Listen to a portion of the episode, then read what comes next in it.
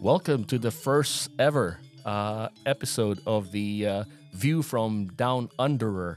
Uh, I'm Alex Tan, professor of political science uh, at the University of Canterbury, and uh, we have uh, Professor Nick Khoo from the University of Otago, and my colleagues here at the University of Canterbury, Orson Tan, June Crisespia, and Neil Van Vary.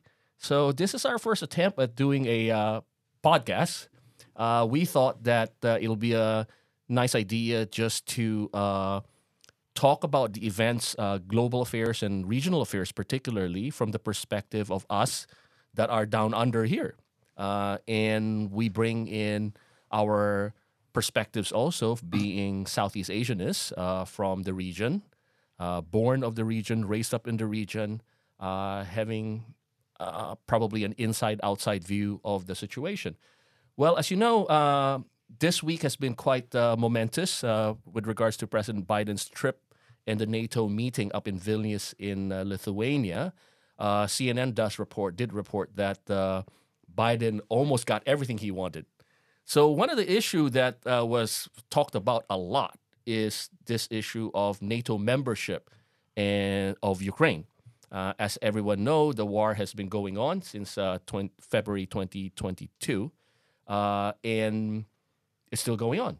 So this discussion about NATO and whether Ukraine should be a member of it, and uh, I'd like to bring in Nick here uh, for the conversation. Uh, well, you you take it over and tell us uh, what do you think has happened there? I mean, the fact that NATO said we're we're going to support you a lot, but the membership is still not there.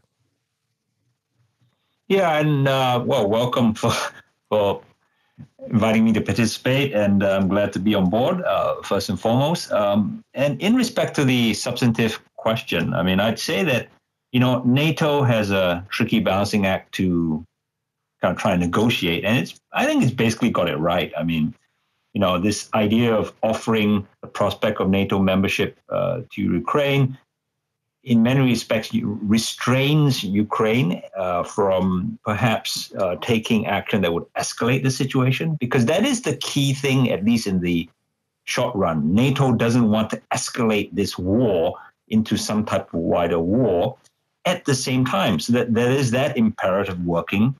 Then there's an uh, opposite imperative of, frankly, just upholding Ukraine's sovereignty. So, you know, two two imperatives at work uh, that have to be balanced. So I think the membership in the future idea does kind of reconcile this in a way that's politically acceptable uh, for all parties. Now, of course, we can't expect Ukraine to be totally happy with the situation because the fact of the matter is there is a third imperative here, which is that Ukraine's interests, while they align broadly speaking with NATO's interests, are not completely the same thing. So this is introducing a degree of complexity into the situation. I mean, if any country that's been invaded by Russia will certainly want uh, NATO's guarantee. Yeah. Uh, and so we can't expect that not to happen. But at the same time, NATO has to take a broader perspective and ensure that this doesn't escalate into a wider regional conflict. Yeah, yeah, for sure. And and one of the worries is is that I've uh, read in a report uh, talking about the fact that if Ukraine gets immediate membership, then it immediately draws in NATO into a wider conflict. Uh, so that is indeed correct. I was thinking the same thing because, like, if you think about what calculations are going on at the moment, you have actually three intersecting parties. You've got NATO, you've got Russia, and Ukraine at the same time, and you've got to balance the what knowledges or what actions Russia might take in response to whatever actions that NATO takes and Ukraine takes. It's one thing for Ukraine to apply for membership and say we, we seek your protection. It's another thing for NATO in response to this crisis to say we're gonna subsume Ukraine into our, our alliance because then that just plays to the narrative that Russia has been pushing Yeah. about this whole eastward expansion of NATO and the aggressive nature nature of uh, NATO as well.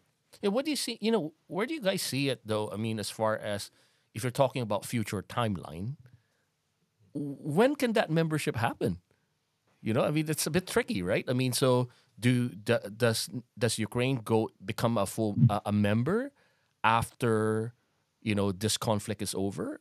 Uh, and then I've uh, also read somewhere wherein one of the reasons that the uh, uh, Pentagon or some military experts were saying that uh, Ukraine is, was not in, there's a delay in the admission is because that they still need to move up to the standards of NATO. But I think that's more uh, probably not the primary reason. I think the primary reason is really more strategic uh, and also political as well. Yeah, I think it's more of a political calculation. I think in terms of if you think about how soon after the whole conflict ends that Ukraine can join, I would say the moment the conflict ends, they would start the process of membership. Because thinking about how the conflict has evolved and has played out so far, when the conflict does come to an its eventual end, there would already be an acknowledgement that the next step that Ukraine takes will be to protect its sovereignty, but to defend its national security, that a similar conflict would not happen again.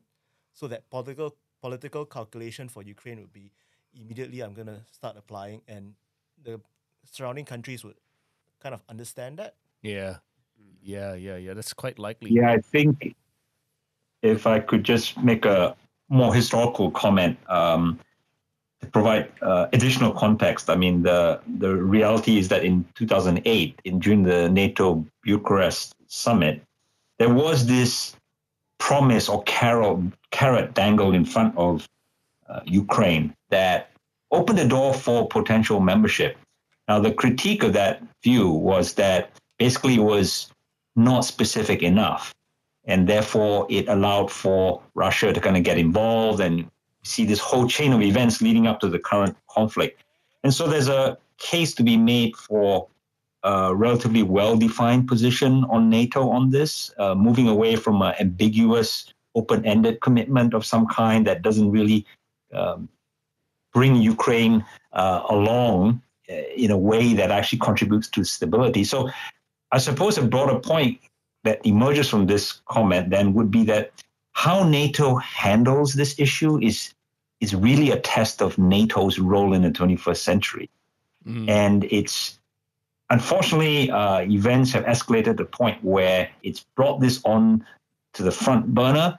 But at the same time, you know, there has to be a reaction to Russian policy in respect to Ukraine. You, you cannot have a situation where Russia launches a, a war right in Central Europe that really just brings the entire focus of the world and this into a major international security issue for the 21st century. I mean, and we'll talk a little bit about this on the implications for the Indo Pacific, but it's got to the point now where this has become uh, a defining moment, defining incident in, in, international relations of the early 21st century. Yeah, Nick, I think it's interesting that you've talked about this this being a, a, a, kind of watershed moment for what is NATO's role in the 21st century because what what we've kind of seen is that with this whole Ukraine conflict and the role that NATO is playing in supporting Ukraine, we've seen NATO kind of evolve into being a political entity on its own that's kind of separate yeah. from the sovereign states that make up the members as well and everyone now yeah. the, the mainstream narrative or the, the discussions going on about NATO is NATO acting out as an individual actor in this in this scenario. Yeah, yeah. Yes. I think that's that's really quite interesting. You know, when you speak of the evolution of the organization itself, right? I mean, for a while uh, uh, after the Cold War, you know, people were talking about whether NATO can, will be relevant, and yeah. and and it was finding its feet, so to speak. Uh, you know, what does uh, what does NATO do when uh, when it was originally established as a counterweight uh, uh, to the Warsaw Pact, so to speak. Uh, but now it's uh, it's kind of coming on its own. Uh, it's in a way organizational relearning, yeah. if you will, and continue and trying to find its relevance in in um, in this 21st century, so to speak. But you know, going back to the the question yeah. again, I mean, how do you guys see, you know, this whole playing out? Because you know, obviously the war has been, you know, early on, people were thinking that the war would have ended a lot earlier, but we're still in here. Uh, it's now what uh, 18 months into the war, and and and uh, there's no way that Ukraine will get membership in this situation. It will have to wait until some kind of settlement before before something happens. How do you guys see it play out? And there's there's, there's sure this this raises Go ahead, Nick. Go ahead, Nick. Sorry. All right. So, so this raises the question of whether it's going to be a victory uh, or some type of, at least in the in, in the medium run, for any particular party, right? Uh, and what exactly constitutes victory? Um, so this is really how I think the discussion is going to move ahead. Um, obviously, the Russians are not never going to admit defeat. Uh, NATO under Joe, uh, Biden has made sure that this will never be a victory for Russia. Now, within this space, this victory rhetoric, uh, there are a lot of possible outcomes, uh, and states can then define victory in any way they want. But it's going to come down to some type of settlement, and this is where um, a number of actors are going to play some role. The Chinese are going to play a role in respect to the Russians, and the Americans obviously are going to play a major role with their partners in, in Europe. And um, and again, uh, just to reaffirm this point, the way this issue is decided is going to have implications for both other regions, in particular Indo-Pacific, and also across time uh, over the 21st century and that, that evolution. And that obviously will then bring in this whole issue of China's relationship with, with NATO, which we will talk about Yeah. uh, later on, and the, Yeah. the nature of the relationship.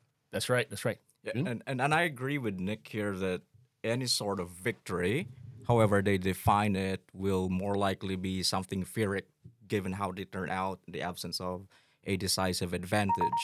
And then barring any kind of crazy use of tactical nuclear weapons on Russia's part this time, Yeah. it's going to be a negotiated settlement in the end, which means that we're looking at something that may be at the tail end of a midterm time frame, but also Yes. it ultimately depends on what Russia as well looks like at the end of this conflict. That's right. Would you see a strengthened or a weakened Putin, or would there be a Putin at all yeah. in the end of all of this? And also the question of at the end of that, who between the two, NATO and Ukraine, who of them would actually need the membership more? Yes. would NATO would would Ukraine be as important to NATO's calculus, depending on how Russia looks like at the end of the conflict, or it would be more from the Ukrainian side, you know, Yeah. that this has long been delayed and maybe after two invasions we really need to be in the NATO and that therefore makes them more susceptible to whatever additional demands that NATO will have for the membership. I think that's really quite interesting when you think of, uh, you know, there's lots of variables that uh, you guys are all uh, pointing out now. You know, it's uh, there's the Russia element, there's the NATO element, there's a China element, the U.S. You know, uh, and, and the Ukrainian element. How do you guys, you know, how do you guys see this? Uh, uh, you know, Kissinger in an interview talked about the, you know, that after this war, Ukraine definitely has to be in. Otherwise, you know, you've armed this country with modern weaponry, and and it has to be reined in by NATO somehow. How do you guys see that? Well, just on your point about the US, what's going on at the back of my mind as we're talking about all these variables and these actors is the fact that there's an election taking place in the US next year. And we know that support for Ukraine is not exactly as bipartisan as we think. We, we've perhaps heard some rumblings from the Republicans in the US about Yeah. um, the role that the US is playing in, in Ukraine. And what I wonder is if that dynamic changes, should uh, the result of the election turned out to be different from Yeah. Biden administration. Yeah, The second point, which is also going on at the back of my mind, as far as because you just mentioned Kissinger and America's role in it, is I think Biden was asked about uh, Ukraine's potential membership of NATO, and his reply was, well, there is a lot more to be done and settled, such as democratization. yeah, And to me, that sort of almost harked back to the Biden administration's sort of first foray into foreign policy and the whole discussion about democracy versus autocracy that we're seeing. So I wonder how much of how much those two variables will uh, come into play as far as a final settlement of any sort is Yeah. concerned. yeah, yeah, Yeah, I think not not enough attention is being given to the role that the Republican congressmen, the sen- senators are playing in this whole Ukraine war. Was it just earlier this week that uh, Marjorie Taylor Greene put forward a bill in Congress to to demand that the president stop supporting Ukraine because she says it's an unfair use of taxpayer money, and a lot of these Republicans are now basing their campaigns on on how U.S. support for for Ukraine is actually quite a drain on their own resources. That kind of insular-looking, uh, isolationist uh, view of foreign policy that that you saw coming out with the more right-wing conservative Republicans. Yeah, yeah. I think there's a that's that's an interesting point uh, that Neil brought up here. You know that there's on the background there Yeah. is this uh, uh, election that is coming up in the United States next year, uh, which could also change the dynamics of how this all plays out. So I think you know in a way. Uh, uh, for now, anyway, uh, from a foreign policy perspective, we can see that Biden uh, can claim some level of uh, some level of victory uh, because he was able to get quite a bit uh, uh, done in this trip. Uh, the question is, is how long, uh, how long can can this be realized, so to speak, after the 2024 election, and and see how this whole thing games played out. So it's a really very interesting. Um, uh, event uh, for us, uh, and certainly from from here sitting down under, it's a very uh, important thing for us to remind ourselves that there's lots of things happening in the world, and and uh, and uh, there's lots of variables that we need to consider, which gives us to our point now here where we are. You know, uh, uh, in that uh, there are four leaders from the Asia Pacific that was there in the meeting New Zealand's Chris Hipkins, Anthony Albanese, right? President Yul, and then uh, Prime Minister Kishida, right? So, what's the implication of that? And and is it uh, that uh, NATO is now going beyond North Atlantic to to have its own footprint here in the Asia Pacific? Uh, Nick, take it away. Yeah, and I do think that this whole topic of NATO's potential greater involvement in the Indo-Pacific is is really worthy of examination and comment. Uh, first point to start off with is this whole it raises the issue of the danger of premature predictions, uh, as was mentioned before.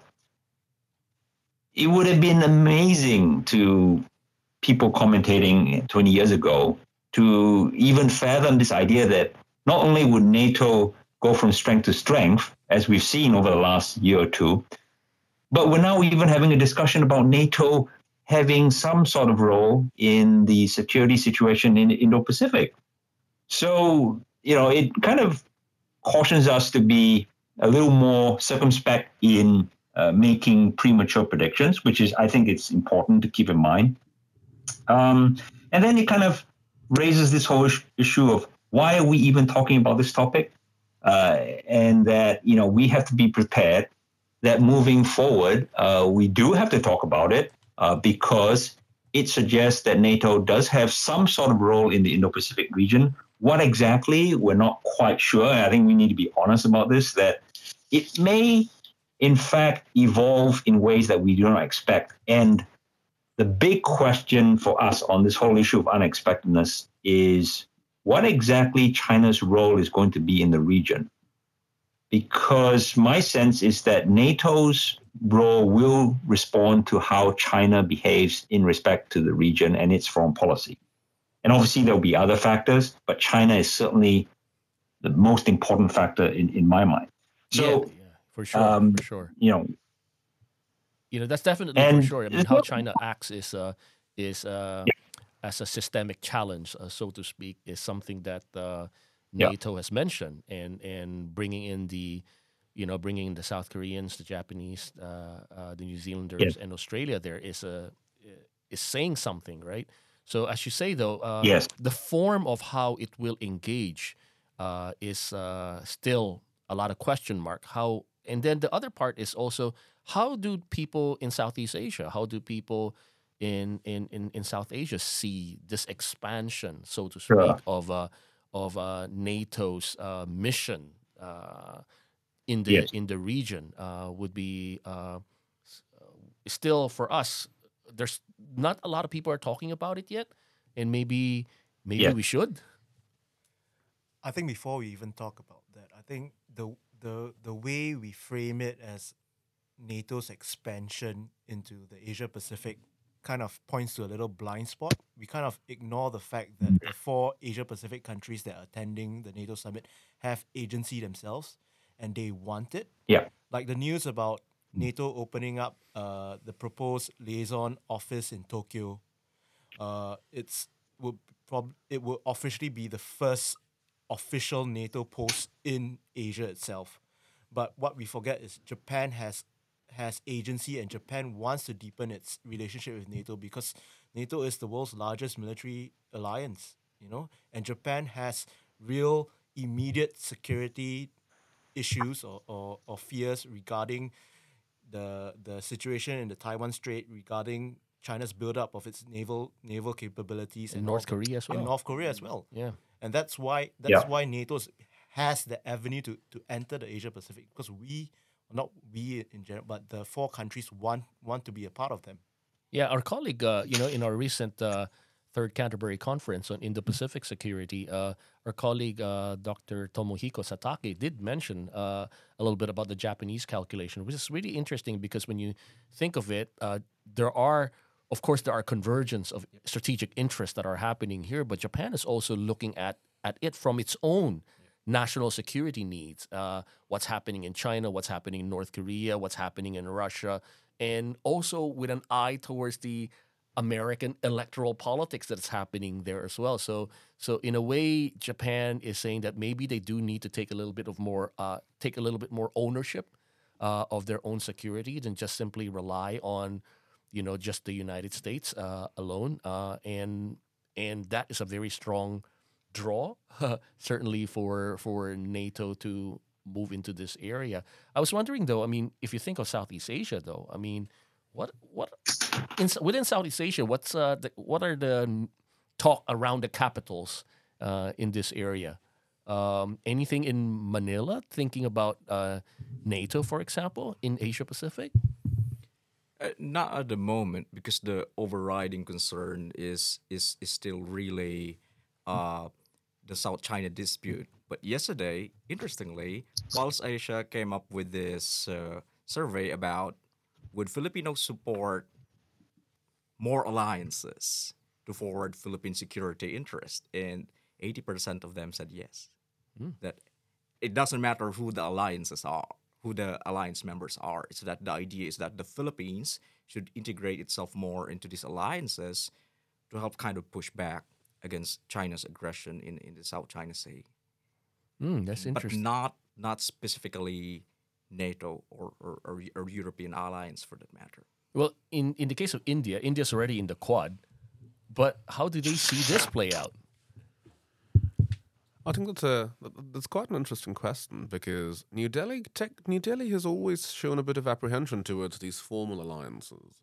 The idea of strategic autonomy and multi-alignment, which was previously sometimes called non-alignment, is still very much um, a key factor in New Delhi's foreign policy calculus. Yes, there is convergence in China, and yes, in that regard, to a certain degree, perhaps New Delhi might welcome NATO's presence.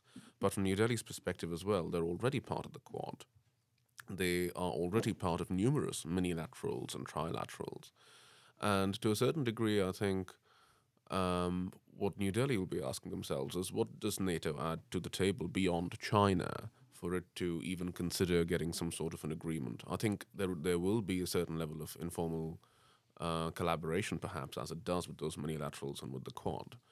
Um, but I think for now they're, they're going to sit tight and watch how this plays out and the extent to which NATO actually shows its teeth, uh, uh, I suppose, in a way, in, in, in the Asia Pacific or the Indo Pacific and it gets involved to the degree.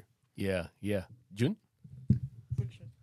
Which reminds me of a, a video clip, and uh, thinking about New Zealand in all of this is that there's in fact a video clip that came out yesterday of the prime minister heading out of the meeting and meeting Zelensky in the doorway, and the conversation was something to the effect of, for New Zealand, this is about Russia going against the values that New Zealand stands for, which to me I think reiterates again the you know, the major position that New Zealand has taken in, in, in all of these conflicts. That there's a view that this is about conflict between liberal values and whatever else values that Russia or, or China, for that matter, Yeah, represents. taking over other countries, uh, uh, uh, uh, impugning other countries' national sovereignty is something that uh, that New Zealand has always been uh, standing for.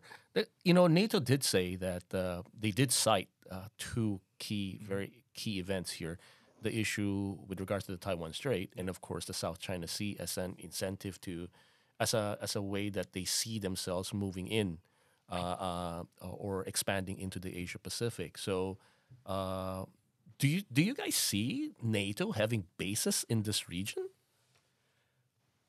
I think it's difficult to see them have a foothold in ASEAN.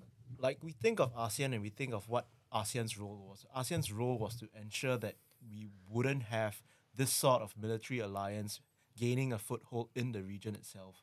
And the the, the vibe coming from like places like Singapore is like we understand that the four Asia Pacific countries want to integrate, but we don't welcome necessarily welcome NATO actively seeking partnerships. Yeah, So so it depends on, on which way it's, it's it's played out. So it's very difficult to see like to foresee, you know, Indonesia, Malaysia, Singapore, the the the, the more archipelagic sides of Southeast Asia agreeing to to to allow, you know, bases formed there.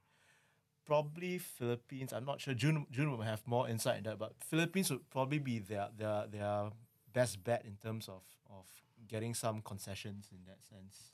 I'm curious because uh, you know uh, I'll put something out here for us to to chat about, and just uh, in the interest of uh, discussion, uh, you know, with NATO thinking about coming this way, is it an admission in a way uh, that uh, the United States is having a hard time bringing everybody on board in Asia, so that they have to bring others from outside the region uh, to come over here to to be a Well, I counterweight to China? I suppose, yeah, I, I suppose you, we'd have to look at this uh, in in the larger strategic context. I mean, fact of the matter is, the Indo-Pacific region is going to be the most, if it is not already, the most economic dy- dynamic region in the world. Um, and certainly, it has the major rising power, which is China. So you put those two things together: the regional um, robust economic growth and the fact that China is the rising power in, in the early 21st century. Put them together, and you know it'd be a surprise if NATO was not interested in having some role in the region. That's not to say that immediately it's going to start, you know, having an extremely active role, but uh, you know it just has to have an interest, and it can begin exploring some role. But first and foremost, the bedrock of the system is the hub in the Indo-Pacific is the hub and spokes network, which has stood the test of time with a bit of hiccups here and there. But ultimately, this will be the first go-to mechanism or instrument by which the states in the region will seek to maintain stability, and that's all fine and good, and long may it continue. And if the situation escalates to the point where further remedial action needs to be taken, then the United States can, in a very staged, cautious, prudent way, uh, together with its NATO allies, begin to look at the potential for greater involvement precisely to uphold stability in the Indo Pacific region. And Yeah. based on that kind of prudent approach, it's very hard to see how um, any state would disagree other than a state that's seeking to revise the status quo. Yeah, yeah, and in fact, uh, you know, uh, uh, I wrote a piece uh, in 2020, 2021 about uh, an expanded role for NATO in Asia Pacific by arguing that Yes. uh, that you know we can see all these actions as part of uh, maintaining the global commons and and sustain uh, you know protecting the global commons as such. Because if you think of uh, what NATO did with regards to the Somali piracy issues, they've already been involved uh, in the Indian Ocean to begin with, and and it's not too far of a stretch for it to to cover that part when we're talking about the protection of the global commons. You know all the uh, the various uh, treasures, uh, so to speak, of the high seas. And you know, dare dare dare dare I say that there's lots of trade going through Indian Ocean, South China Sea, and trillions and trillions of dollars. So protecting these global commons is uh, particularly important. And I see uh, f- for an organization that is transforming itself, right, to becoming uh, um, a maintainer, so to speak, of a global common, a protector of a global common. In a way, it makes sense. It does make sense. Orson? I, I think adding to that point and what Nick was saying also is that NATO is also made up of the European Union member states and other you know there, there is actually no European Union member state that has a military presence in the Indo-Pacific. If you think about it, I mean the UK has it with the five power defense agreement, but the UK left the, the EU. So this is also a kind of a way for the EU to make itself more military relevant in the region and and see to be seen as contributing and become less sidelined because right now when we when the region talks about the EU we only talk about it in FTAs and in, in, in trade but other than that it's kind of easy to ignore them but they want to be a part of it Yeah, I think this is where the where the economics and the security Yeah. meets, and and where the political economy of uh, of uh, international development, international trade comes in, right? I mean, uh, let's right to this next and last topic, where uh, I, I'm conscious that we're hitting. Uh, there's lots to talk about, and it's really very been very interesting. This last topic, which is quite interesting, uh, as we know, Modi. Uh, did visit Washington D.C. and uh, there was this uh, very good bromance between uh, between Biden and, and, and Modi. And all of a sudden, you know, the flavor of the month, uh, India. So, um, and then just uh, a few days ago, right? Uh, this Taiwanese company, Foxconn, really huge uh, Apple manufacturer, that uh, decided that it's going to withdraw uh, from its investment in. Uh, in India, a $19 billion semiconductor plant. So, so is India a good bet for to be the next factory of the world? Well, I mean, people have been talking about this for quite some time, and particularly since COVID 19 and since reshoring and China plus one, friendshoring have become um more appealing concepts. India's been the focus on India has has increased in terms of this ne- in, in terms of the next factory of the world. In Foxconn's case, it was only last year in 2022 that this announcement came out that they're going into a joint venture with an Indian con- conglomerate called Vedanta to invest in one of India's first chip manufacturing firms to the tune of 19 or 20 billion dollars. And then last week, as you said, they pulled out uh, of this particular investment.